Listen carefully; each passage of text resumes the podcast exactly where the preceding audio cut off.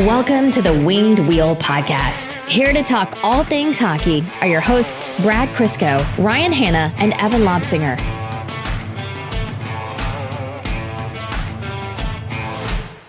All right, party's over. Sorry to uh, to kill the fun. Substitute teacher's gone. Dad's back. Yep. The time before Ryan and after Ryan. People were thrilled, man. I saw some comments flood in and it was like, Brad and Evan were great. Brad and Evan were unhinged. It was so great not having Ryan there. Please keep this permanent. It was awesome. So The concern you must have had when the realization dawned on you that one of those two episodes, we had no choice but for the main topic to be violence. you know what, man? it was I was watching the ocean go by, laying in a hammock with a drink in hand, and I was like, You couldn't be any further from hockey. what happens, happens. It's in their hands now. If I come back to no show, it'll have died a good death. I remember, I can't remember. Uh, I think I was in Florida. I was like, it was sunny. It was awesome. I was sitting beside the, or sitting at the pool with a drink, and I was like, no wonder no one cares about hockey around here. Can't blame them. This is amazing. the weather's too good. Yeah. I will say that something that's extremely shocking, though, is that in two episodes, Brad, without me, you have somehow convinced Evan to show up to podcast business casual dressed. Yep. You know, you got to uh, dress for the position you want. And I'm clearly trying to go for president of the podcast, if that title even exists. well, honestly, man, you can have it. Based on how, what you're wearing now and what we're wearing, it's all yours. I'm chief executive Chief. officer. Oh, okay. I can't be operator officer, operating officer, because that's you. Okay. Financial officer, also you. um, head of the board, I can be that as well. Very robust job set. We have But I think give, I've got the skills to, to cover it. by the end of the episode, we need to find a, a position for Brad, though. Because I have I have one, you have three, and we have none for him. so far. Chief Human Resource Officer, oh, we're all in trouble. Chief Information Officer. That is, you are the CIO. Good for you. Okay, we'll go with that. Welcome back to the Winged Wheel podcast, folks. I'm back, so uh, I hope you all enjoyed the time with Brad and Evan. Very much appreciate these guys for for not holding down the fort isn't the right way to say it, but you know keeping the ship steady and going full blast during a very uh, newsy couple of episodes while I was gone. So hope everyone enjoyed those. We're back in studio for this one. We're back to our regularly programmed content here. We have the Christmas tree up in the studio. I wasn't able to get it up for the first two episodes of December, so I'm sure you guys were having a good chuckle that I wasn't able to express the holiday cheer for that, but we are holidayified for this episode. But without further ado, let's jump into the show. Welcome to the Winged Wheel podcast, here to talk to you about all things Detroit Red Wings hockey, the world of the NHL, and lots more. I am one of your hosts, Ryan Hanna. I'm Brad Crisco.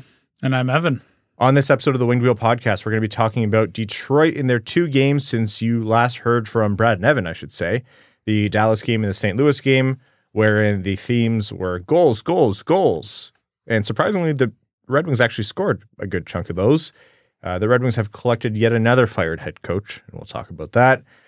Perron got his suspension for the cross check to Zub, and the subsequent appeal process is happening right now. So we'll discuss that entire thing. Jonatan Berggren scored twice since being called up and is part of trade rumors. So I know Brad and Evan already jumped into that, but we'll we'll talk a little bit more about it.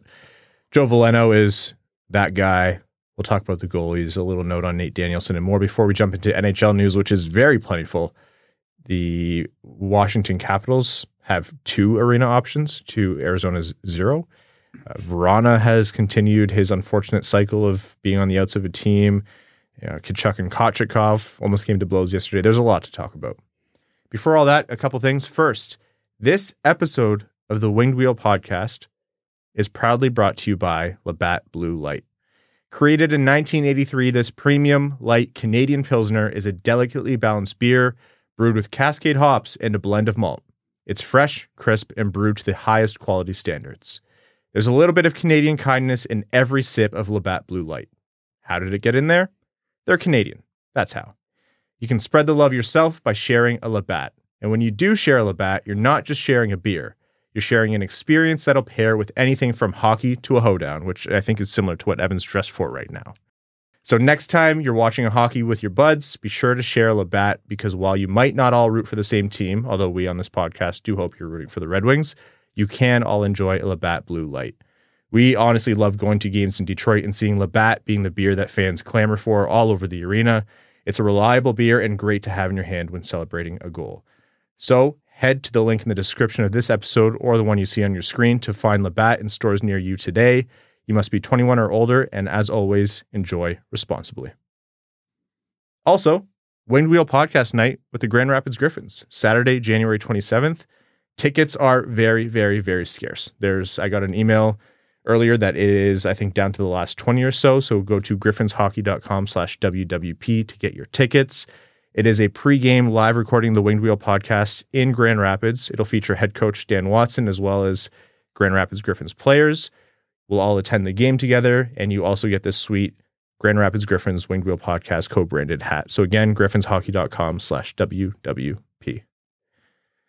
Okay, Detroit played two games since you guys last took to the microphones. The first of which was against the Dallas Stars, and it was without Dylan Larkin, it was without JT Compher, and without David Perron. And suffice it to say, that game kind of went as expected. Not really, though. The result of the Red Wings collecting zero points in the standings was expected. Yeah. With those three out, you would think the Red Wings would lean hard on the defense.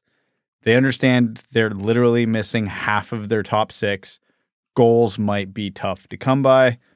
They're going to have to go back to their super stingy style to weather the storm and try to scrape by with enough offense to pull out some points until these guys get back. Scoring three goals against Dallas isn't, you know, world beating or anything, but I would say that is a very acceptable number for this group of forwards in that circumstance, which is what made it so disappointing to see the goaltending and the defense absolutely melt down. The game was the exact opposite of how I thought that game would be played is probably the best way to phrase that. Yeah, it was a 6 3 final. Detroit actually opened scoring with Daniel Sprong cleaning up in front. A great feed by Robbie Fabbri and Christian Fischer picking up that secondary assist. And after that, it was all Dallas. Heiskanen, Lindell, Robertson, Duchene before Detroit got another goal. Jonatan Berggren, who was one of the emergency call ups because everyone on Detroit is out, scored his first of the season. And I think that was really satisfying for everyone to see no matter what you think about Berggren and his future in Detroit, which we'll talk more about, he him collecting that goal was it was almost like uh, he had a very business face on. Like, yeah, that's right. I will score my first game being called back up. Gostisbehere and Maatta on those assists, and Joe Veleno, who has been just lights out for Detroit recently. He scored on the power play from DeBrincat and Gostisbehere, but uh, again, it was Pavelski, Heiskanen on the empty net after, and it was a 6 3 final it's not just the defense themselves, although we'll talk more about that, Brad. I find that, you know, you're missing Larkin and Compher, and those are two, not just your top two centers, but two of your best two way forwards. The team defense has kind of predictably, like you don't lose those guys and have no impact, but the team defense has kind of fallen apart and into disarray. Like too many of the goals over these two games have been someone missed an assignment, which put a defenseman out of position, which just caused a chain reaction, and you know Husso or Reimer got lit up. Yeah, and the Red Wings specifically this year have always struggled defending off the rush, even with Compher and Larkin and some of their better skating forwards in the lineup. Uh, that problem, uh, we'll talk about with the Blues game too, really uh, became apparent. And when you're behind the eight ball, as soon as the puck touches your own blue line, yeah, it's hard to fall into a proper defensive structure from there. Now, good teams, when things go awry, will find a way to salvage it, find a way to make what they can of a bad situation. The Red Wings did not do that. Once the fire drill started, everybody just started running, and it happened time and time again. A lot of things you could point to on that. Obviously, this defense group this season so far, for the most part, has left a lot to be desired. Sometimes you are going to have a bad game on defense, and it, that's okay. You're never going to bat a thousand, but you hope the goaltending can bail you out. Uh, the Lindell goal in particular against Reimer is completely inexcusable given the time left in the period, which was, I believe, one or two seconds when that puck went in. Which was, I seen someone on Twitter describe it as a shot a goalie would take in warmups. Who, And- what player is shooting from outside the blue line in warmups? Yeah, Brad. yeah. hey, we're not. We're only doing so much skating and warmups, okay, Ryan? The nets are far. The nets far away, okay. Uh, but yeah, and you hope that that would happen, and it doesn't. Is there work here for the coaching to clean this up a little bit and do what they can to hammer the problems? Yeah. When the wheels fall off defensively as bad as they have the last couple games, last few games, I should say, going all the way back to the San Jose game, I don't think anybody is without blame. Some people more blame than others, which I'll probably, again, point to goaltending right now. hmm But some something has to give is probably the best way to. I don't even know how to describe it, but yeah, something has to give. My feeling on it though, and like I did a lot of catch up on these games, so I watched the full games back once I had a moment to have a solid internet connection. And so maybe it's biased knowing the results, but to me, I don't feel like the defense, like I feel like the defense isn't good right now, and the worst parts of the defense are very obvious. Like you have Seider and Walman playing really, really tough minutes. And I probably have not given enough credit to that on this podcast over the last, you know, couple months, but they really are eating the worst of the minutes. I think Ben Chiarot, as we've discussed, is having a you know complete 180 of a season in the best of ways. Shayne Gostisbehere offensively is is that's his massive impact, but everything else is is kind of like the the heavy part of the anchor, and that's what we're seeing. But like you mentioned, Brad, there's at least some mix on a lot of these goals of yeah, maybe the guy shouldn't have had that strong of an opportunity, but you really would have wanted your goalie to have that. Or, you know, even worse on the spectrum to plain and simple, that sh- puck should never go in. That part of the scale of goaltending, I think, is happening a little bit more where I think the defense has been not great of late, but I don't think it had to be this bad in terms of results. So I am looking a little bit more at goaltending than defense necessarily because the defense kind of is what it has been and what it will continue to be until something changes. And that something is a, you know, six five, six six Simon Edvinsson. To me, the, the goaltending just isn't bailing out the defense as it exists right now. And then you have the cherry on top of, like I mentioned before, your your two way forwards aren't in right now. Well, we talked about it last episode in the best iteration of the Wing Wheel podcast, in my opinion. That's right. Yeah. Um, that you created a lot of burners to to tell me that on Twitter and YouTube actually. I'm a man of the people, Ryan. When I motivate them, they'll do what what is needed to be done. Your your voice to text put in a lot of work this past week. That is very He, true. he's a man of the people because he is the people. That's right. yeah. There's Uh, two people online, you and Evan. That yes, exactly.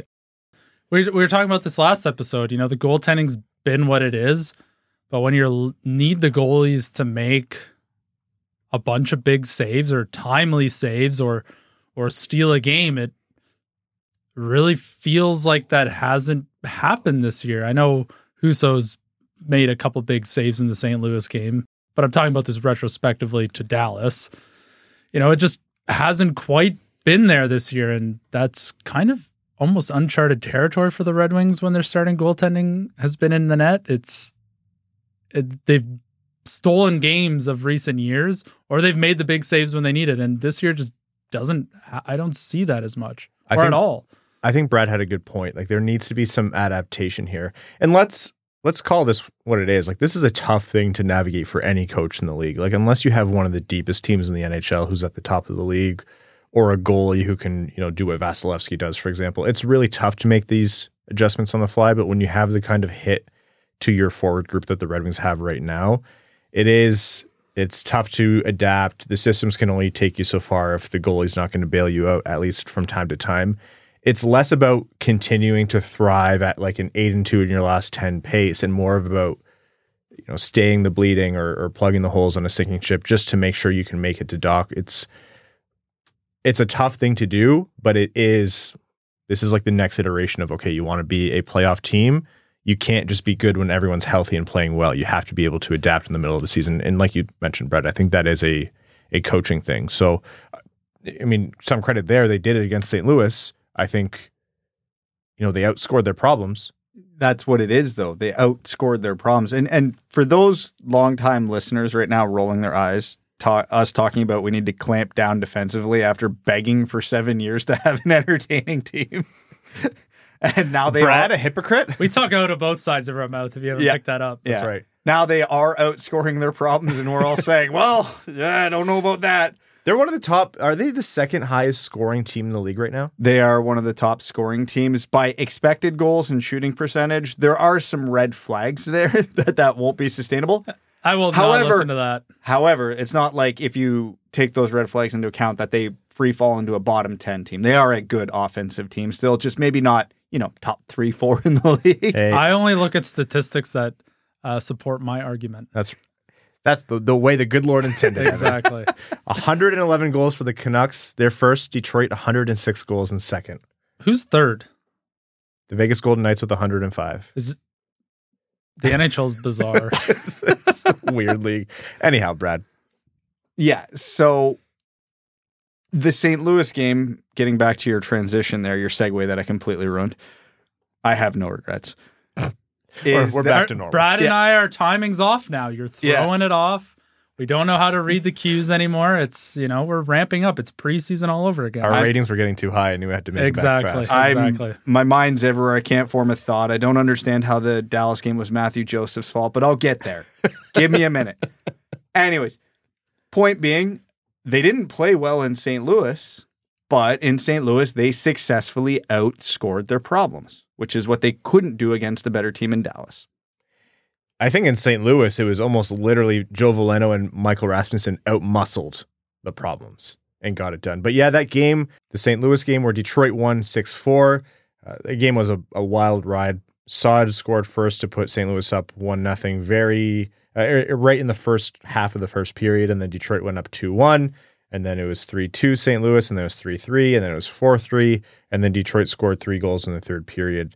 Uh, We'll talk about those goals individually, but it was a big back and forth. And Evan, you mentioned it. Like Husso had a strong third period, I found, and he made some key saves, but he also had some moments in there where you're like, is it necessarily all his fault? No.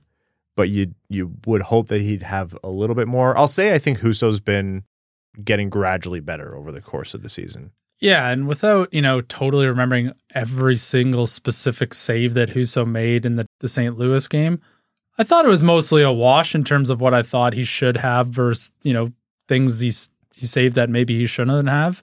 Like the Scandella breakaway goal. I mean, that thing couldn't have been any more in a in the right spot to go in. Like, can't really blame Husso on that. I think was that shorthanded too? No, yeah. Name me a more iconic duo than shorthanded breakaways into the Detroit Red Wings. St. Louis was that their eighth shorthanded goal this year or something. They were literally more lethal on the penalty kill than they were on I the should power have saw play. it coming. I literally think Detroit gave up three shorthanded goals while you were gone. I should And two of them were breakaways, I think. Things have been going well. I see. But to Evan's point, and this is a point we've made about Husso and overall the goaltending all year. Any of those goals individually, could you really blame Husso?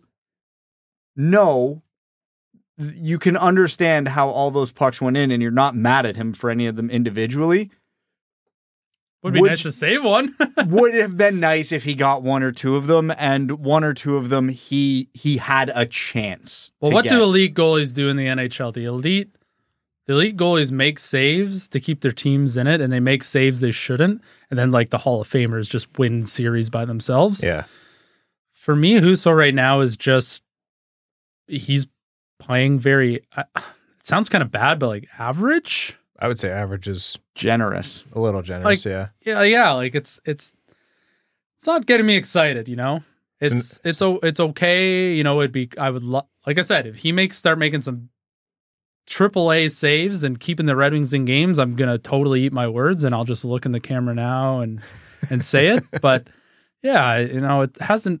I'm sure he would think that his season could be going better. I'm at the point with Husso where I'm very confident and very comfortable with him in the net in the sense that he's not letting any, we'll call them warm up shots in. He's not James Reimer. yeah, exactly. He's he's not letting the real stinkers in. But when the chips are down and it's a two on one or a big penalty kill or a great shot, I have zero faith that puck's ever, ever, even once getting stopped. We're also getting to the point of the season where a lot of the kind of built up tension across the NHL is loosening a bit in terms of if a goalie's on waiver, he's automatically going to be claimed. And you start to see bodies of work. And if this trend continues with Reimer, you could, if the Red Wings needed the roster spot, you might see him go through waivers and the Red Wings being confident that he could actually do so. So Any NHL team who's watched his last few games, uh, yeah, I think we can probably confidently say he'd clear. let's talk about the goals in the game for now. Uh, Jake Walman for Detroit's opening goal to tie the game. He cleaned up a rebound in front, but that's almost not doing it justice. That was an he's he's really great at picking that opposite corner with whatever kind of shot he has, and it was like slick little, just scooped up the puck and fired it home. So nice little snipe from him. And then Berggren again, second goal in as many games, cleaned up in front.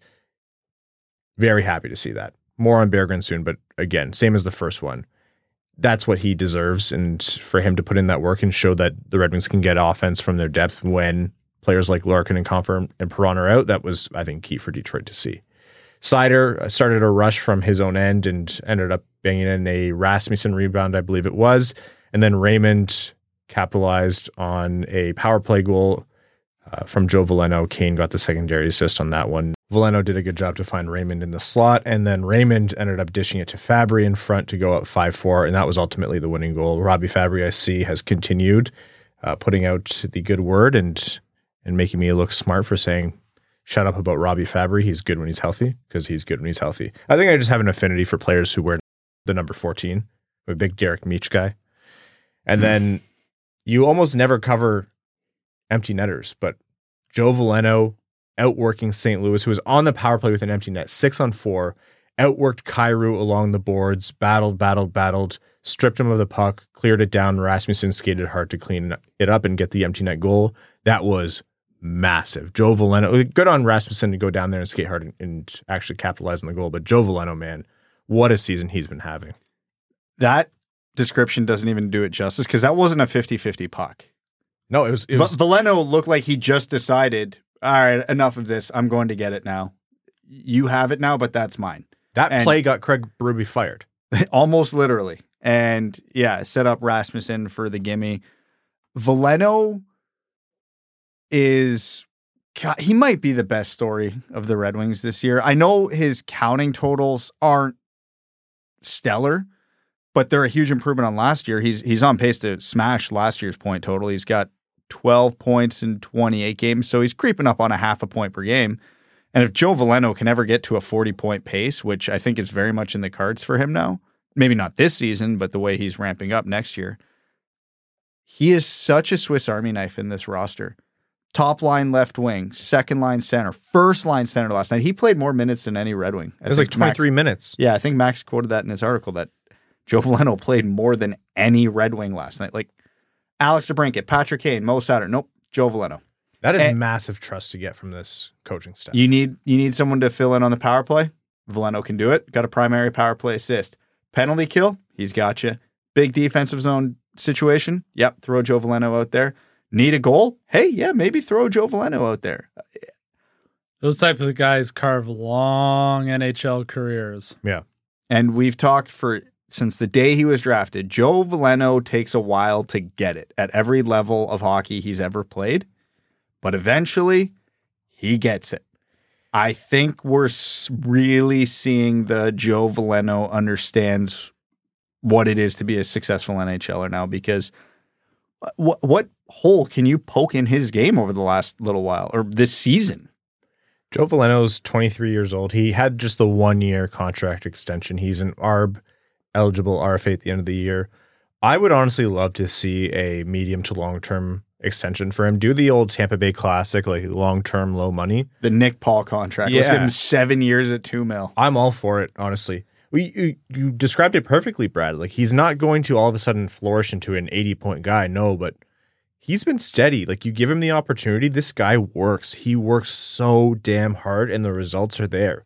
You need players like him in your lineup in situations like when the Red Wings are in now, where they have a lot of holes that need to be plugged because of injury or suspension or whatever. And even when they're healthy, to have him in your bottom six, like that is that's an all tools, all situation guy who is integral for a team who's good up and down the lineup. Bring me Joe Veleno long term. I'm I'm sold on it. That's not a question for me anymore. I understand that we're just over a quarter of the way into the season, but all he's shown since he's been at the Red Wings is that if he's given the runway and the opportunity to work, he is going to put in the work and he does get better. Even if it's not, you know, astronomical leaps in form, like he is a steady Eddie eh, as much as they come. He has leapfrogged, leapfrogged, leapfrogged. I believe it's lepted. The leptid frogged, yeah, go ahead. Yeah, lep, the lepted. That's staying in. I love it. He has leapfrogged a lot of guys on this roster for now and going forward.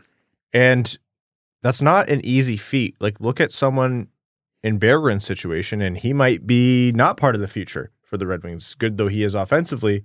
Look at someone in Michael Rasmussen's situation. Look at I will not hear the one point greater than Joe Veleno, Michael Rasmussen, be assaulted on this podcast. I will not have it. Listen, I love Michael Rasmussen, uh, but I will comfortably say Joe Veleno is now better and will continue to be better than Michael Rasmussen. Full Only stop. time will tell. and here I am. And at this time, at this point in time, the counting stats say no. here I am holding the standard bearer for for Robbie Fabbri. We've all picked very unique players to to die on hills for. I think the counting stats for Veleno are better. They play the same games played, and Rasmussen has one more point. Oh, does he? Okay. Evan came. Uh, he look, came he's prepared. dressed. He's dressed business casual. Do I look like a person who would lie? Yes, yes, I do. You are dressed like a, a car salesman, right? I, now. Yeah. I was literally going to make the joke. I feel like he's about to sell me a 2002 Pontiac Grand Am. and you'll take it. Fortunately for me, that's a very easy sell these days, He's given con- the market. He's convincing. I would probably buy it. The Red Wings beat the Blues 6 4. Veleno helped seal it. Great game for him. And Detroit helped stem the bleeding a little bit. They stopped a losing skid and were able to pull a win out without Larkin, without Compher, without Perron.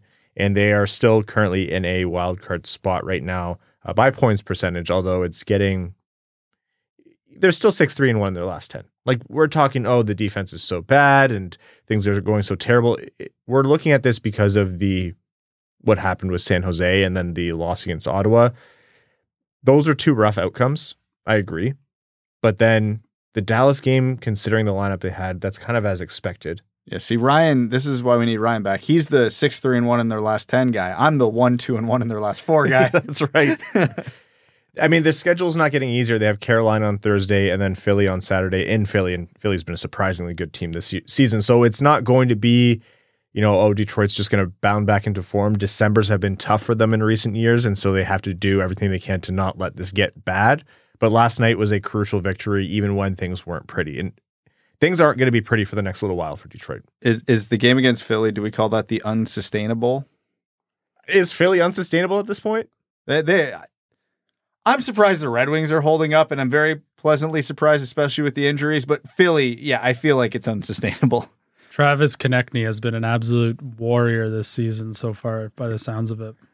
He's in a, like when he was on the potential trade block, I can see why Philly was disinterested in in moving him. He's just a guy. Real meat and potatoes and some serious skill. Yeah. So that was Detroit's win over St. Louis. That's where they are in the standings right now, and those were their upcoming games. Uh, we already mentioned one of the individual storylines in Joe Veleno, but before we get into the rest, let's mention David Perron. Why? What happened? Oh, he took a lot of strides according to the NHL. Mm. Player safety loved counting strides. Look, I saw that, and my reaction was, you know, in the heat of the moment, seeing where Zub was standing, and based on all the context of what's happened with Larkin in the past, I I know it was unfair to Zub, and I do feel bad for him, and it was absolutely, you know, this doesn't absolve Perron of what he did, but you had to do something. Like that was just what you had to do. Don't stand over a crime scene. That's what I learned. Anyhow, Perron got a six game suspension from the NHL. And I saw that and I thought two things. One, within range, a bit heavy. I was expecting honestly four or five, but six. If you look at that play objectively, if someone did that to the a Red Wings player, you'd want that much. And so I thought, oh, We'd yeah, be losing our absolute minds. yeah, if it wasn't that. So that was, I, I felt it was fair for the play individually. And it's not the Department of Player Safety's job to say, oh, within the emotional context of the game. No, that's for us to talk about on this podcast. they actually have to dole out the suspension based on the play. And, and I appreciated that from a neutral lens.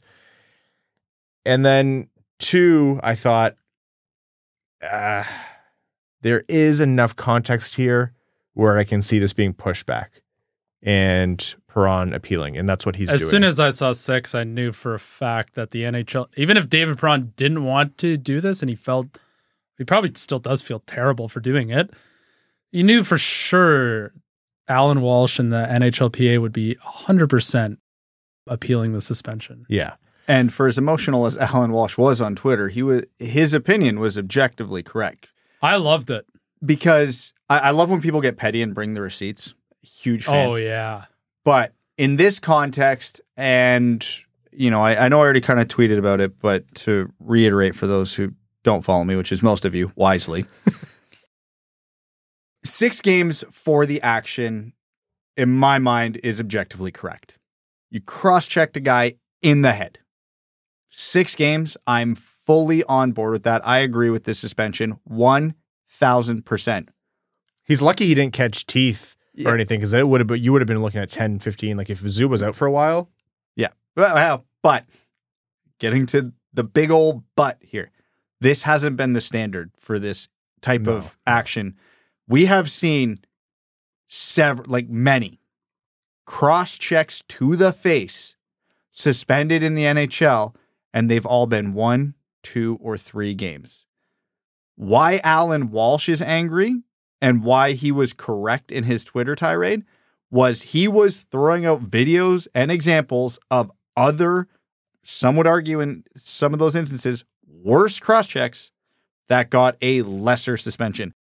So my opinion on this is almost incomplete because if this is the new standard suspension for a cross check to the face, I am very okay with it. I'm I'll be upset that a Red Wing was the first one, but if you know, say some dude on Montreal cross checks some dude in Columbus on the face next week and he gets 6 games and then the next guy that does it gets, you know, 5, 6 or 7, okay. I am very okay with this cuz that's what the punishment should be. If the next guy gets 2 or 3 games again, I'm furious because why why is this one any different? Where this one had more context where it's, you know, it you're right in that it shouldn't affect the suspension, but you can at least understand why Perron did it, which isn't always the case in instance instances like this. So again, my opinion is if this is the new standard for this action, fair. Totally fair. If it's not, I yeah, the anger level will be very Then high. we'll have Alan Walsh on the podcast. That's right. Yeah. Well, we're actually overdue. We should uh, invite him on. But the the two main plays that are being drawn up, one is Evgeny Malkin uh, cross checking uh, Boro last season. I Mark think Borowiecki. he got uh, four games for that, and Matthews on Dahlin, which I think was a two game suspension. The context is different. Again, the NHL. Uh, yes, Malkin and Matthews are stars. Hey, hey, listen, best puck protector in the league, David Perron. No, but you're, you're it's a it's a good point. And when people say that doesn't exist, yeah, my ass. It absolutely star protection does exist with Evgeny Malkin. Look no further than 2009. I'm sorry for bringing it up. I digress.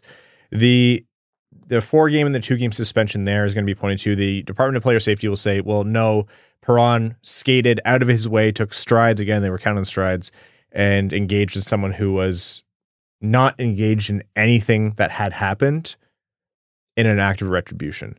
So the process is because it was a five or more game suspension, it first goes to Gary Bettman.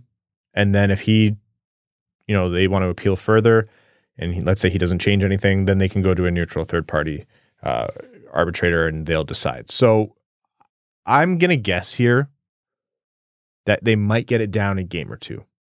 Just Not because through Gary Bettman. I, I I'm I'm this is all a guess, but I'm inclined to agree with you, Evan. I would say Bettman will say no, I'm not changing this because we want to hold the standard, and a third party arbitrator will say, eh, you have two, a two and a four. I agree this is worse, but is it four games worse than Matthews? Is it two games worse than Malkin? That's hard to say. I would imagine it gets knocked down to five or four. Well, I was, believe it or not, I was listening to the intermission on ESPN last night, and they had Gary Bettman on, and he was basically, basically saying he has the utmost com- confidence in the Department of Player Safety. So if he reduces this that suspension now, I will be absolutely shocked because then he's really making a statement that Yeah. he that he doesn't believe in that department, which based on that statement, I don't think he'll uh, he'll change it at all. And he knows he has cover behind him, right? He knows it'll get appealed further, and if they reduce it, then he doesn't. like, oh well, I still believe in the suspension, but you know Yeah. we've got arbitration process in the CBA for a reason. Yep, pretty much. I I will say the Department of Player Safety has surprised me a few times this season in terms of getting it right, but in terms of functions of the NHL that require subjective analysis, it is one of the least reliable and most questionable in terms of how they conduct themselves. So uh, Gary Bettman saying the company line. That's what Oh, it's his yeah. job to do, of course. But I think the Department of Player Safety gets it wrong so often. It's there's a reason it's a joke. Like it's a it's a running meme. So I don't know. Like I think the way you phrased it, Brad, it's exactly right. Like objectively, yeah, it's a correct call. But the precedent is there, as the standard is there, and I'm glad the NHLPA and and Perron are advocating for this. And from a Red Wings perspective, like you can only take so many hits to your roster. We don't want the Decembers to get ugly arbitrarily. So if you can get Perron back sooner, that's great. I got some questions about the suspension. While this is being appealed, he is still out. So Perron isn't, you know, they're not staying the suspension. He's still out while they do this, but they will kind of move it forward pretty promptly so that any time served is does count towards the suspension, but they won't want it to run too long because if they reduce it, they want him to actually be able to come back in the time that it was reduced to, if that makes sense. Yeah, so it's not like he misses five games and they're like, oh, it's actually a four game suspension. It's like, well, thanks for nothing. Just- Someone was like, "I bet the NHL is going to do that." They tweeted at us. I was like, "I don't." No, they'll they'll move these things forward. They do. They're not a government government body. They move a little bit quicker. That's right. Yeah, not local government. Unless you owe them taxes and then you get it immediately. Okay. I want to talk a little bit more about Berggren. I actually wanted to come on to this episode and talk about everything that I missed, but I know part of detaching and letting go and actually enjoying a vacation means that I just have to hand over the reins. But I do want to talk about Berggren. I will, if you want to rehash stuff, I'm sure Evan and I will be happy to talk about our love for violence again. yeah, you guys did do that. We got some. it actually was far more measured than it usually was. I was extremely hungover. oh, Um, so once again, I was putting the tracks down and crossing them at the same time, but uh, it was far more measured than what it very well uh, what the discourse was online. It was far more measured than that. yeah, that's Evan's able to describe it as measured, and I use the phrase punch him in the face till your hand breaks. So that feels like a true accomplishment. It's Pretty measuring measured. something. Jonatan Berggren and the supposed trade rumors that came up. His name, uh, I think it was Pagnotta, tweeted out that his name has been floating around trade conversations as Steve Yzerman looks to do something. I saw that, and a couple thoughts ran through my mind. First was that this isn't, you know, true or not, or or substantial or not. It's not surprising that if there are hypothetical or low level trade conversations happening, and spoiler, it happens constantly throughout the league. Like you'd be shocked how often GMs just casually talk to each other about, oh hey, I really like Scandella and How long has Nick Robertson been on the chopping block? yeah. Other teams' players are in the names of other GMs' mouths every single day, 10 times a day. It's just how the league works. And so Berggren, who is a player who is attractive to some degree, he has offensive ability. He's shown that he can score. Hasn't been able to crack the Red Wings roster because Detroit doesn't feel his physical game and ability to hang with NHL physicality and you know win battles and you know play the Red Wings way was enough to get him a roster spot. A lot of that adds up we speculated at the beginning of the season. He might be a guy, if he can't make it in, that the Red Wings take advantage of his value now and flip him for something that they see useful on the roster, or he's part of a package deal or whatever. So that was the first thing. And the second thing I thought was, uh, I get it, but I really want to see what he is and if he can fit into this roster longer term. Like, I get the limitations in his play, and I'm not sure that he'll be able to overcome them long term, but he is a guy who has a, a nose for the net, who can know where to be to bang in the the kind of goals that win you games, and he has offensive ability. And I'm, I can no longer parrot out the line that the Red Wings can't score; they need the help. They're the second highest scoring team in the league, but you call Berggren up; he has two goals in two games. I, th- I, think he can be of some value in a depth role for Detroit. On talent, he's definitely one of the top 12 forwards in this organization. Full stop. I think the issue comes down to the style they want to play, and he doesn't fit that, you know, mold of what Yzerman's looking for in a player. You know, for better or worse, especially paying attention to the draft, Yzerman has left a lot of talent on the board because he has his type. You know, you look at Edvinsson, Kasper, Danielson the last three years. What do they all have in common? None of them are small. They play 200 foot games. You know, that, that pro style type of hockey. They've got some edge to them. And, you know, however you want to play the game, they can play it. Now, can a guy like Marco Kasper play it to the talent level of a Jonatan Berggren? No. But he has that style. And Berggren, frankly, doesn't. He is a small, you know, I, I'm going to use the term soft, but not in a negative way. It's not like he's afraid of contact or anything like that. But he's not winning many physical battles. He's not intimidating. He's not. He's not a bruiser. Yeah, exactly. He's not going to fill that role for you. He's a specialist if he was on this team.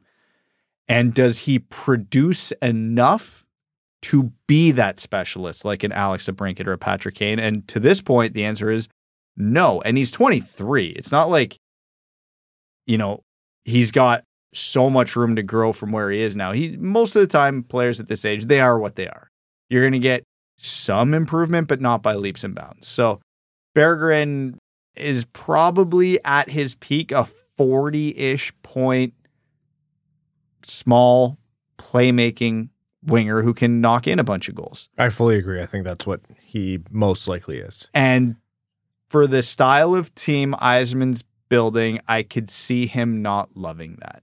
And that's not a knock on Berggren. Teams who play that style, he would fit in real well. That's not Detroit right now. So, as much as I like the guy and as much as I personally would keep him on this team and would keep him in the middle six and give him a shot, I see why he might be on the outs here. I like if that's what we think he is, and, and I just said I agree, and I do, then you know it does make sense for this to be part of the conversation. I'm not a jettison him at all costs kind of guy, is, is I guess what I'm trying to come to a conclusion here with. I, I don't think we should just be moving him out because he's not necessarily fitting the mold of what the Red Wings need right now. Because I think, like you mentioned, Brad, that has value across the league. He's not going to be a superstar, sure, but he's he has the offensive ability. I would love to see a world where Detroit can keep him up. And, you know, if you want to keep him up just to see where he is and pump up trade value, great or you keep him up and see if he can excel and thrive a little bit more in the role. I understand that he has to earn it, and has he necessarily over other guys in the Red Wings forward group? That's a tough sell. The forward group is largely doing well offensively, but you know it, it shouldn't be a knock on him because he is, you know, projected to be this middle six winger who is a little bit of an offensive specialist and not necessarily winning the the physical uh, type that Steve Yzerman wants. Yeah, it's kind of a chicken and an egg thing. It's like, okay, if he can score 60 points, 50 points, he'll be an everyday player in this lineup. But he's got to be in the lineup to do that, but he doesn't play the style the team wants, so you can't really get the sample size to see if he can do that. Even though he had a great season last year. So, uh, you know, I do feel for Berggren in this situation. Like I th- I believe the same as you guys that he's a has a potential to be a middle six forward on this team, but it all depends on how he fits as a puzzle piece into the picture. And one thing I'll disagree on is I don't think 20 like I think 23 yeah, like you're not going to see him step up several tiers in terms of being an upper echelon player, but he was injured think, a lot too, right? Like his yeah. his development has been stunted whether that's, you know, his ceiling or the timeline for him to get to his ceiling has been altered because of that. I want to see him get more runway. I would love to see a world where you know, Robbie Fabbri is not going to be on the Red Wings forever, for example. Is that your future Robbie Fabbri? You need those guys. Well, I thought that's why we made him half man, half machine, so he could be that's on the Red Wings yeah. for forever. We now have to petition the NHL and the next CBA to allow 13 year contracts for cyborgs only. Exactly. Anyhow, we'll see that where the Berggren one goes. I tried picking around a little bit. I couldn't find too much in terms of actual uh, substance for for trades, other than yeah, it gets talked about. So we'll see. Overall thoughts on Patrick Kane? Uh, you know, a couple more games in terms of him playing. Where do you feel his limitations are? How do you think he's playing? What's the the sense? He did score, which you guys covered last episode, but how do you feel that Patrick Kane is kind of getting up to speed? He looks good. Uh, I don't think any of us expected him to come in and be the Patrick Kane of old, which he certainly isn't. But he's, you know, two points in four games. He's snapping the puck around there. You can see the chemistry with DeBrincat. He looks like what I was hoping he would look like. You know, you get Larkin back and Compher back, and those counting stats probably go up a little bit when he gets a little more support. But yeah, considering everything he's uh, went through, and Evan and I talked about this obviously on Sunday, but yeah, he looks good. I'm I'm happy. I'm whelmed. I think he looks like a very good, usable second line forward right now. Will he be the best American player of all time? Maybe not. Who knows? He's got a lot of career left in him. um, that's for time to tell. But uh, in all seriousness, I am shocked how much he's going into traffic and knifing through players as much as he does, given the surgery he's had. Because you'd think contact would be the last thing that a guy like him would be looking for. But man, you can just tell Patrick Kane, uh, you know, we've hated him for so long. So saying these words are so weird. But you can just tell that he is a special player and how he does things on the ice because nobody seems to do it the same way as him. Some things that I've noticed which have led to maybe limitations in his game or a, a play kind of fizzles out when you you're excited that the puck is on a stick. A lot of it I look at it and I'm like, that's a guy who's not played at NHL speed and strength for many months. And that's just the reality of someone who's had the procedures he's had. And you can stay in really great shape and rehab as as well as you possibly can and have access to revolutionary, you know, medical procedures and the best doctors that all of the many dollars that you've earned can buy you. But at the end of the day, you still have to build up the the kind of strength that only can be tested and built with an NHL season. So I'm also wondering, which is a ridiculous thing to say about a guy his age, but I'm wondering if over the course of a season, the rest of this year, that he can, you're going to see him even improve and, and get substantially better and do some things more, like get some more oomph behind his shot and be a little stronger on the puck. So, but yeah, all in all, pretty pleased, and it was thrilling to see that he scored his first goal. So that was cool. Some other light Red Wings news Nate Danielson, unsurprisingly, announced as a member of Team Canada for the upcoming World Juniors. So, of all the Red Wings prospects, I know all eyes uh, are largely on Nate Danielson. Is So- there a 14 year old on his on the Brandon Wheat Kings? There was a 14 year old that was called up. That was a unique circumstance, but um, He can only play five games, right? yeah, he can only play five games. And even though he's 14, he is a 2008 birthday. So he he's just has a December birthday. So he's almost 15. So it's this really unique circumstance where he could start his five games at 14 years old, scored two Twice, goals, scored two yeah. goals. I don't remember his last name, but he's from the Western Hockey League. So of course his name is Jackson with an X. And it was yeah, that was such a super cool story. You don't you're how often are you ever gonna They were good that? goals too. They weren't just like know. tap ins at the side of the net. They were, you know, high skill type goals. Jaxon Jacobson. Yeah, it's the most Western Hockey League name I've ever heard. That's right. I, I saw a 14 year old score twice in the Western Hockey League. And I went, oh my God, I'm in the dirt, bro. And then you see a picture of him, and I'm like, that is a baby. That's he scored twice. I, it- you imagine your 14 year old kid is playing in that league, and there's mutants like uh, the one guy Schmidt on Kitchener Rangers. Former Kitchener Ranger. Yeah, he Got traded to Kingston today. They're Oh. Hu- they're huge. They're got full on beards, and this kid hasn't even been to a high s- or a, a school dance yet. he's in gra- he's literally in grade nine. oh God, we're doing nothing with our lives. Anyhow, good for you, Jackson. Let's get into some NHL news here before I start to get sad. Uh, the All Star game is seeing some changes, and apparently Connor McDavid consulted quite a bit on what this might look like. I just Oh want to say, God, is that good or bad? every, every event is just fastest skating with a big money prize. I want to say, like, you know, we applaud Connor Bedard, and oh my God, you see that shot he against shot it Edmonton? off Oh, his that was- toes. Gross. He he his stick was on his toes when he released the puck. I have never once in my life shot a puck that well and at, like with all the time and space in the world to actually wind up the shot. And he, anyways, so we give a lot of credit to Connor Bedard for going through the paces and really trying to engage and be a, a presence in terms of like hockey fandom and media and embracing what the NHL wants him to be, which is the future face of the league. Connor McDavid, I think, has been doing that a lot more lately too. So when they went to him and said, "We need your advice on how to fix the All Star game," and for him to actually be part of that, that's that's good for the sport. Like that's what Is you it? need. Yeah, it's good. What do you mean? So What I what don't- does Con- what does Connor McDavid have in mind that would make the All Star game more entertaining?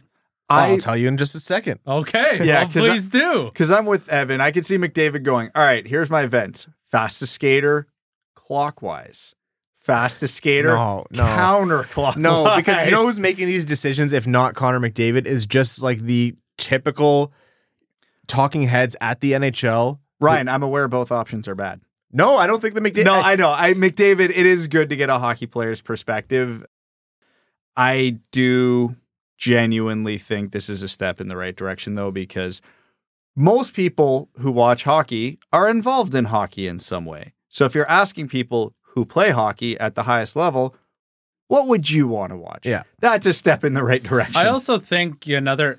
I know you're what you're about to get to. Another angle that you can look at it is, you know, what do the players want so that they actually attend? Because all of them are like, oh, we'll take we get to we get another day off if we don't attend. Sign me up. So, and another thing that they get is a substantial amount of money. that is always the answer. So, what it is is the All Star game will be selected, and there will be you know a bunch of players who are going to the actual All Star game. They'll be part of They're All doing Star a weekend. draft, right? They're doing a draft, which I love, But- but they cut off the most fun part. Which was the last player pick, The last player, the last four players left just get randomly assigned to a team. which I think is just the most chicken shit. These For- guys are in the NHL. Just let them get picked last. Who that's cares? that's like when people complain that the team puts out their first power play when it's like four one. It's like put your big boy pants on. for for a league that goes out of their way to brag that their players are the toughest in all of sports over and over again, they sure do get their feelings hurt pretty easy, We huh? a bunch of snowflakes. That's right. So that that's all well and good. All the players will be selected for the All Star game. A dozen players, twelve specific players, will be chosen for the skills competition. Where Like, it's They're only there for the skills of no, no of the main All Star group. So all I, I'm I'm get I'm listening to you. I'm envisioning it in my mind. Keep going. so of the players selected to be NHL All Stars, twelve of them are going to be part of the All Star Skills event. Eight of those 12s will be determined by the NHL Hockey Ops Department, and four of them, and the NHLPA, and four of them will be fan votes of the actual pool. Don't interrupt Is- me or I'm I- pulling the trap door between beneath your chair, damn it. These 12 players are going to compete in eight events fastest skater, hardest shot, stick handling, one timers, passing challenge, accuracy shooting, the NHL shootout, and the NHL obstacle course. And the last two are top eight and top six players. Whatever. They're going to accumulate points. The winner gets a million dollars. Holy shit! They're gonna have to send this to NASA between rounds to calculate. hold, hold on though. This just on that concept does sound like it solves the biggest problem the skills competitions had in the last few years, which is so much dead time. Yeah. There are so many damn events. They're going to have to be hammering these out quickly. And I like that. Yeah. And you know what? The fact that they're actually scoring points and there's a prize at the end means it's not going to be so like laissez faire and it's going to be a little bit more structured. And if I'm hearing this right, all 12 players compete in every event No. because they got to accumulate points. How does that work?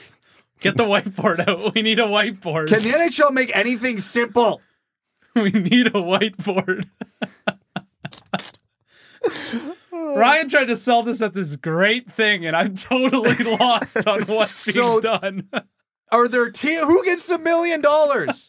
If there's a million dollars on the line and I have to accumulate points, I want to be in every damn event. I don't care if I finish 11th out of 12th in Uh, fastest skater. So after the first six events, the fo- after the accuracy shooting, the four lowest point earners will be eliminated, which leaves eight players. Hold on, does that hurt their feelings though? Well, Do they get participation ribbons? They will. You know what? They're going to distract them with an ice cold Labatt blue light. You know what? I'd I'd try to lose at that point. Yeah. the eight remaining players will compete in the NHL Shootout Challenge. The two lowest point accumulators after that will be eliminated, which leaves six players for the NHL obstacle course. So there's So we're eight. finding basically the greatest all star. That's right. Okay. Yeah, by process of elimination. So So we did lose.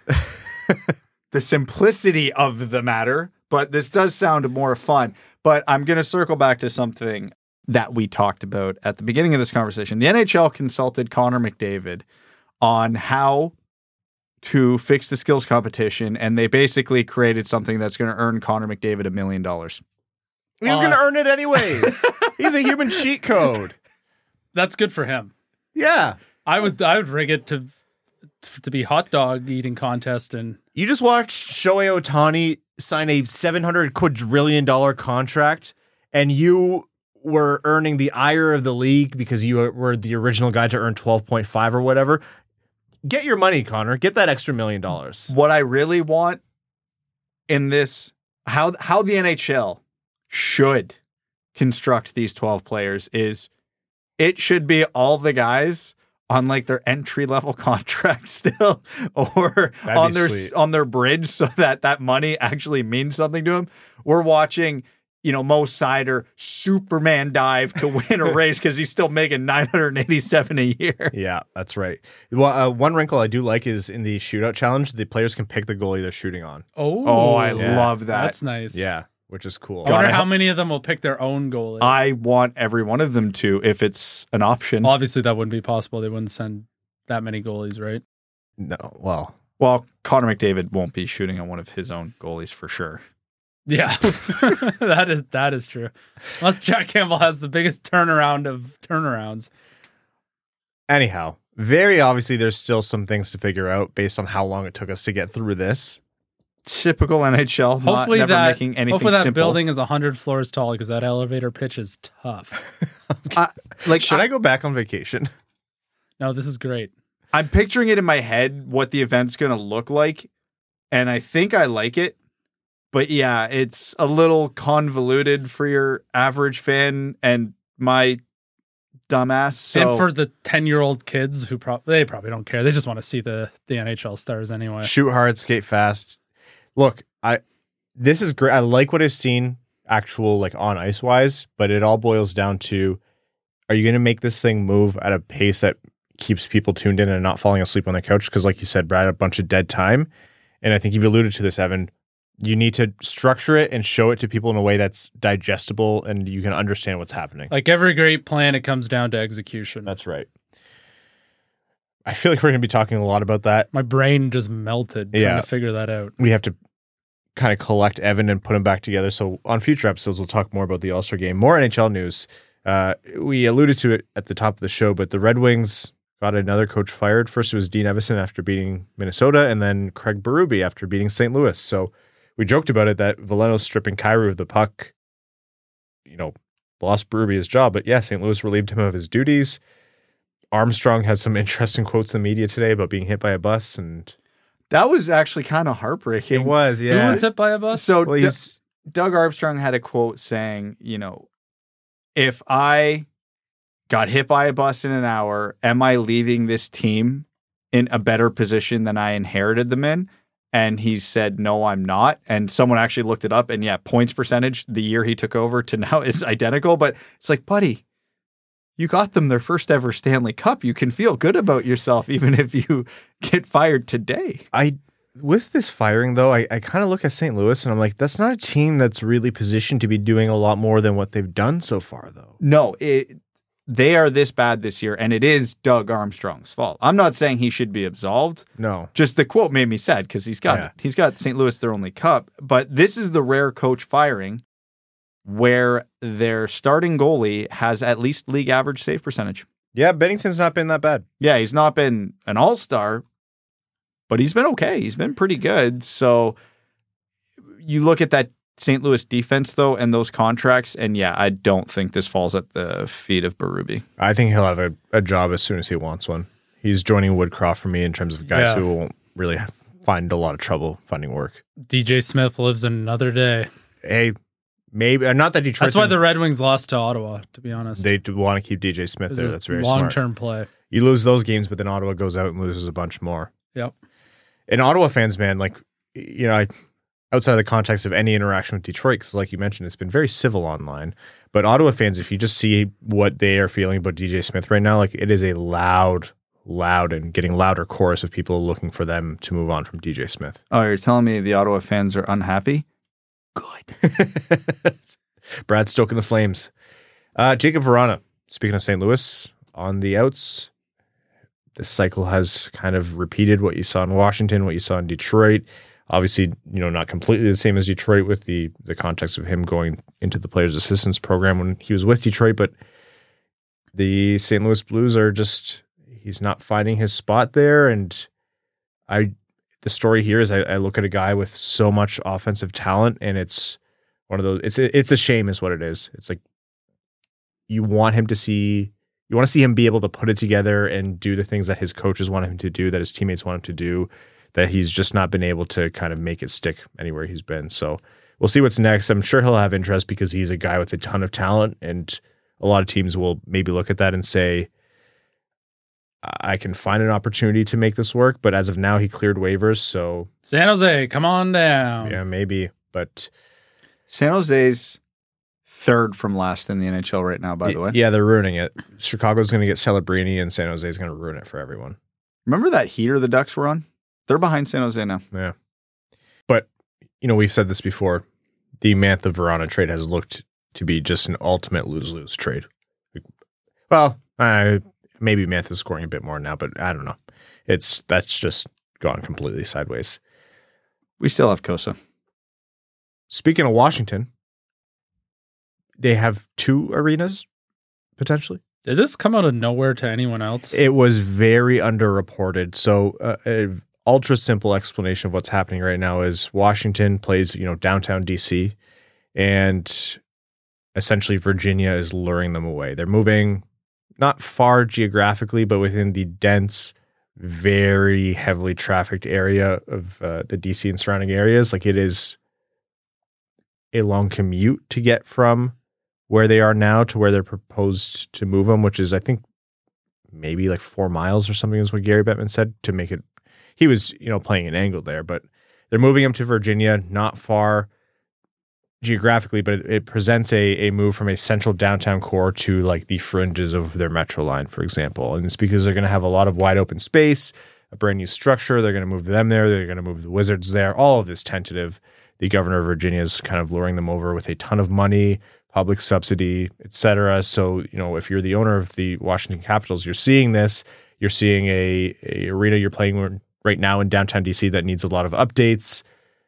Yeah, apparently they don't view the area that they're in right now as the most desirable. It kind of went wayward uh, after COVID started, and they're having a hard time trying to re- kind of recover that region. You can see why they're making the move, but I've also seen a massive chorus from people in and around the DC area saying this is worse for fans to be able to get to games and this is going to suck. So that one's a it's it's proposed for 2028 and DC themselves have put out legislation or an announcement for legislation for money to fund the renovation of the current arena in downtown DC. So it's all a political game right now. I believe it still has to go through the Virginia legislature. So we'll see what actually happens here. But it's a big power pull. But I, I know the Ted Leonsis will want to make the move, the owner of the Capitals. The NHL will support it because it's a ton of public money for an arena, a new arena. But I don't know. I always like arenas that are actually in downtown cores. So uh, this one doesn't. I hope things change and they can make it work where they are. Nobody's thinking outside the box here. There's such an obvious solution. The Virginia Capitals, the Washington Coyotes. My God, it was there the whole time. That's right. The metro system there is like it, it, there. It's going to be so relied upon by the metro system. Like it just gets gridlocked. Those streets so fast during rush hour, so that they're going to have to make this work in terms of actual public transportation. Otherwise, I don't know. Moving your team away from where the people are, even if it's just a, a few stops or a couple lines away, it's. I'm sure they've. It, it always works out for the best. It's like That's going right, from yeah. Mississauga to Toronto. Yes, those cities are connected. That will take an hour and a half. yeah, that's right. on a good day. Arizona. If you, you know what you made the Arizona joke. Does it hurt a little bit to see two arenas for one team and Arizona still doesn't have necessarily one? Although they have put out some statements of intent, which are you know just as good as arenas. Hurt? No. Hilarious? Yes. There's the only winners of arena conversations are the are the people who own them and the the billionaires and the millionaires who get to play in them. Like, ec- ec- the economy sh- or the the data shows that there's no benefit benefit to the tax base for these arenas. So, I hate these for them to be funding it. Yeah. yeah, there's for them to fund these. There's no trickle down back into the local economy. Like as a sports fan, I used to like as a young naive sports fan, I'd be like, yes, new arena, this is the greatest thing ever. As now that I pay taxes, I'm like, the only people this is benefiting is the NHL. The the people are getting the contracts to build the arena and the billionaires. Like, It could backfire on on the owner though, because look at what happened in Phoenix when the Coyotes did not play in Phoenix. Look at what's going on in Ottawa right now, where they don't play in Ottawa; they play outside of Ottawa. Geographically, much smaller distance we're talking Yeah. about here, but But if you lose, if enough people are going, I'm not dealing with that traffic or that commute, and just don't you know, go. and the Capitals are not a good team right now. they are not in a position where Well, 2028, we'll see. But yeah, go ahead. well, they're just entering the rebuild by that point, probably because they're going to hang on for a bit to get try to get over his record. So this could be risky. And I don't know what makeup of their season tickets are corporate sponsors too. And, you know, being in the downtown core lures a lot of corporate sponsorship. Just look at the Leafs, for example. It might be a little bit more difficult to make those sorts of sales, I'll call them sponsorships, when you're slightly further and away from where their target market might be. They are going to lose so many lobbyist seats. No, they- they're just as no, they're just as present in Virginia, like right where they're they're talking about. But yeah, I, I understand what you're saying. You see that poke check by Kochetkov on Tkachuk in the subsequent almost fight after that penalty shot. Work of art. Love it. 10 out of 10. Do it again. It's funny because I saw it. I'm like, yeah, I understand why Tkachuk was pissed. Like he Keep that, keep your head up. It's a penalty shot. no, okay, but Kochetkov's stick wasn't at his s- stick blade. Like that wasn't. He didn't get the puck. He wasn't even close to the puck. He, he got Tkachuk's foot. Keep your head up. If he if Kachuk cuts left, it's an open net. Ref should give him another penalty shot. Yeah, I'm very for that too. If Take it down the- on a breakaway. You trip a guy on a penalty shot, give him a penalty, another penalty shot. Endless penalty shots. Hell yeah. Keep giving him shots till he gets a shot. I don't care. Get weird. Get aggressive. I love it.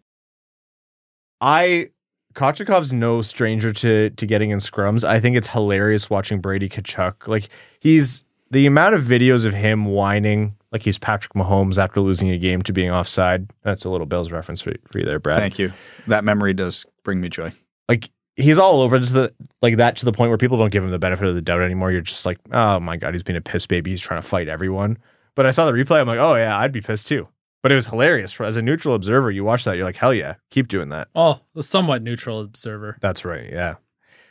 Honestly, and you know, if you're a Sens fan, you have to appreciate what Dominik Hasek did in the past. So you do have to look at that and go, ah, that kind of rules. Well, Ottawa has such fond memories of Dominik Hasek's time there. That's right. And then uh, Evan, you actually brought up before that Lindgren hit by Jake McCabe. That was on. If you play in the National Hockey League, you should not watch your passes. I don't can't believe I have to say that. Oh my That god. That guy looked backward. Lindgren looked backwards on his drop pass and got absolutely buried. I can't believe an NHL player has to be told that. Right? did you see this? He went full Don am I Cherry. playing he was, he was, he was uh, doing the table the piano, piano while desk, talking yeah. about Probably because keeping he's your got his up. Yofa on and he can't see because he's got a tinted visor. Oh my god! Probably wouldn't have done that if he didn't have a visor on. And that would that's a Rock'em Sock'em hockey hit. Oh, And a they- thousand percent. And after they showed that hit, they would have cut to Don Cherry talking about, all right, kids, this is why you keep your head. Up. That was a monstrous hit. it was as clean as they come, too. That would have hurt so Oh my bad. God. And you could tell Lindgren, he popped up pretty quick, but then he saw his scrum and it was just kind of like, I don't have everything back together yet to be getting as he kind of sauntered away. if someone touches me right now, I'm turning into a cloud of dust. Yeah. You have iPads on the bench for you to get that replay instantaneously. You do not need to be watching your pass in that moment. I and it wasn't even a good pass. It was just a classic gain the line, drop, uh, push the D back, and make a drop pass, and he Oh got absolutely buried for it. Oh my God. Cla- that's a that's between the Kochetkov poke check and that hit. That's classic hockey. It's been right a there. violent couple weeks in the NHL. yeah. We That's- haven't even talked about Gudbranson and Cousins. Oh yeah, and all the other guys who got boarded with varying degrees of penalties for some reason. I feel like it'll be a fuller topic on a future episode. We'll see what happens after the the Perron appeal. But you know, for ex- example, Gudbranson who got a game suspension after essentially uh, exacting the retribution that a lot of players dream of on Nick Cousins who boarded him.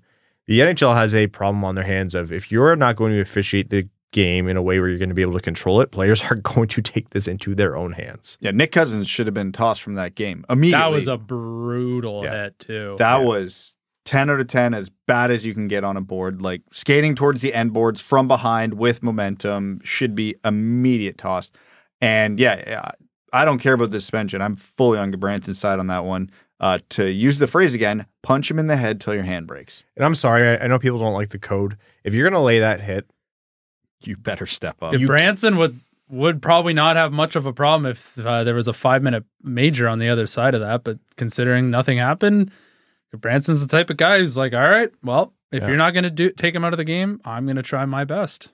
and and Cousins turtled twice. You gotta, you gotta just, you gotta just answer the bell at that point and just tuck away and just eat a couple, and that's it. And you know what? He is going to get so many like so many more checks finished on him. Extra Your life little- gets worse. yes, and not just from Gudbranson. I'm talking from the rest of the NHL. They're going to see that, and they're going to target him as a guy like, who's not going to answer the bell after he dishes out a hit like that. It's not a good label that you want. on how you. many times do you think he's going to get called a turtle on the ice the rest of the season That'd be the nicest thing they're going to call him. the NHL's still like a you know big meathead testosterone alpha male sport. Like when you show f- forms of weakness like that, like those everyone else takes notice and they will exploit that and use it against you. And uh, you don't even want to be having this conversation. You want the refs to just Call a five and everybody moves on with their life. Then we get to watch a power play, which is objectively better. And like, if someone's going to lay out a hit like that, and you're, ah, I just can't believe you don't. The Well, NHL has an I was officiating told that there. I was Yeah, the there's game here- management. I see none, no management at all. Yeah, lack thereof. yeah um, inconsistent officiating and a checking from behind problem Yeah, We There's need to gonna be stop multiple signs back on their There- jerseys. that that'll yeah because they can all read with their tenth grade education. By tenth grade, they were turning in reports that just said NHL. on they the were top putting up. Yeah. 30 goals in the dub That's haven't right. we learned this That's right. Yeah. Yeah, Oh man. what All a right. wild week it's been. There's not You enough time on this a episode. crazy week of hockey. I hey, I like I mentioned, I'm happy to go on vacation. I'm not doing another honeymoon because that means getting married again. I'm not having another wedding. That was too much. But I will happily go on vacation if it means you guys get some great content to talk about. Yeah, it was awesome. Fire me a message if you uh, if you need any help very quickly. But otherwise, I will continue to keep a drink in my hand. that'd be a fun game to see how long you'd have to leave before we would get canceled over under two and a half months Oh, I was saying like six episodes. yeah, if there keeps being this level of content, it would be very quick. be fast. But you'd go out in a blaze of glory. oh yeah I'd just be sad to not have an excuse to put up the podcast tree every year. All right, let's jump into overtime here. We this has been an unhinged episode, but you know what? This is our first time back together. We had uh, an edit here where I was just kind of glaring at Evan, and he was glaring back at me like, "No, no, no, this is my seat now. You were gone. We've we've taken we've taken over the show." But appreciate everyone uh, dealing with me shaking off the rust. And uh, yeah, let's jump into overtime. Overtime is brought to you by our Patreon supporters, patreon.com slash winged wheel podcast. If you want to join the Dub Dub Club, you get benefits like access to our Patreon exclusive Discord. You also get access to all of our bonus content, including our Patreon exclusive bonus overtime episodes, which record right after these main ones.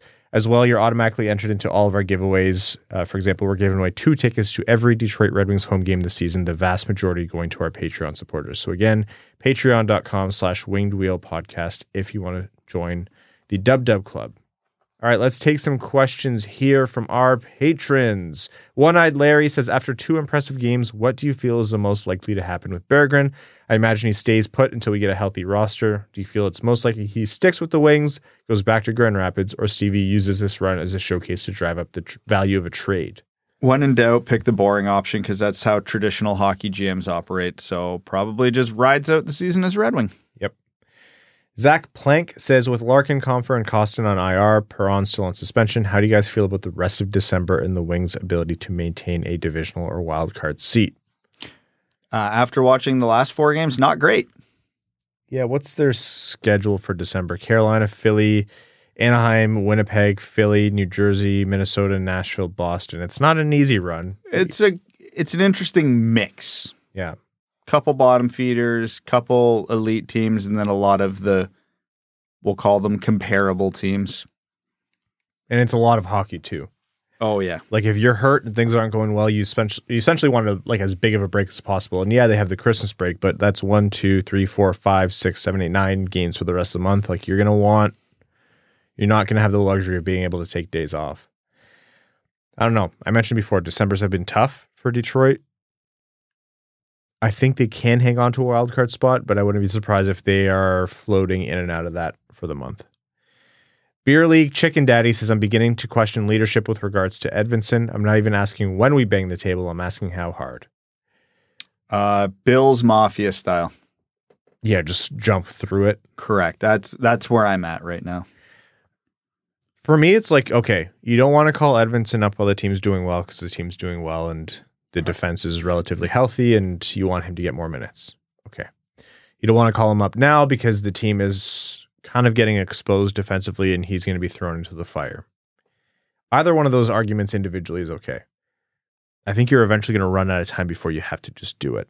You can't always have the perfect situation, and Detroit's worst parts of their defense aren't going to get better. They just are what they are. So, And you want him to come up with a ton of confidence, and he's on an absolute heater now. Don't wait and risk him running into a cold streak. yeah, I'm.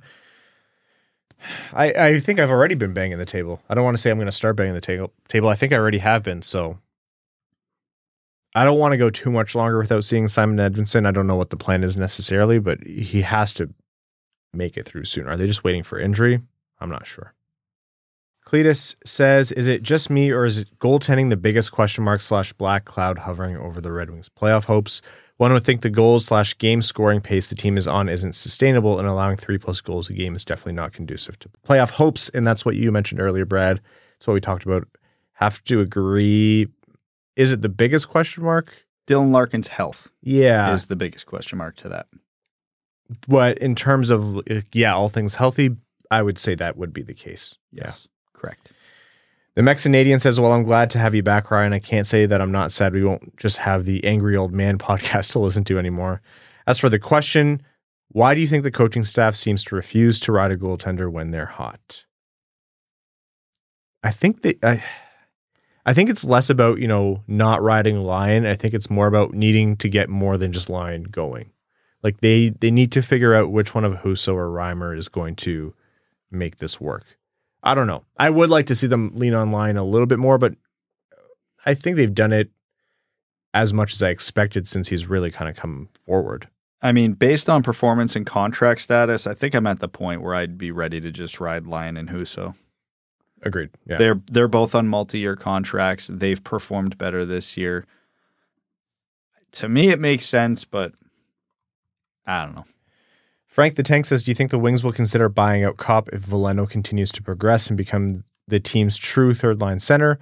Although costly, the big bonus is the added roster spot in the top nine. I am not commenting on Copp because you all yell at me when I do. I think I think Copp is too valuable to the PK right now and you know defensively, which the team will love. I agree he's not been performing to his contract. I think the cost benefit analysis that the team just guessing what the team would think right now is like no, he provides too much value in terms of you know defensive or PK stability. So even if he is not producing to the level of his deal, Be extremely shocking to me if they bought him out. yeah. And we'll see how it goes over the next year or so as you get closer to the you know halfway point of the contract or whatever. But we'll see. The Copp conversation will will definitely continue. Schmidtino says, "Hello, a question about goalie masks. Who decides how a goalie mask, for example, Husso's, is painted? Are there any regulations by the league or the team about it? Have there been goalies who basically use the same design for their whole career? I know Hasek and Ozzy had basically the same design every year. I imagine that this might be a very personal piece of equipment for a goalie. You're correct, it is. the league does have to sign off on designs, but goalies are generally the ones to to do so with a a lot of really talented artists. Correct. The goalie works with the artist to come up with the design. There are restrictions. The NHL signs off on it. And are there goalies who use the same design for their whole career? Come on. Who can't remember Eddie the Eagle? That's a Eddie Belfour's eagle masks every like same eagle side of his mask just changed the color based on the team he was playing on. yeah. Also, I'm sure he, did he change it over time, but Cujo's mask was iconic Oh, as yeah. a kid. Like that oh was yeah. I think he changed it, but yeah, that was top tier. And then one last one, and this one's for both of you. It goes, it's from Clapping Bombs, Wheel and Moms, frankly, Disgusting Edition.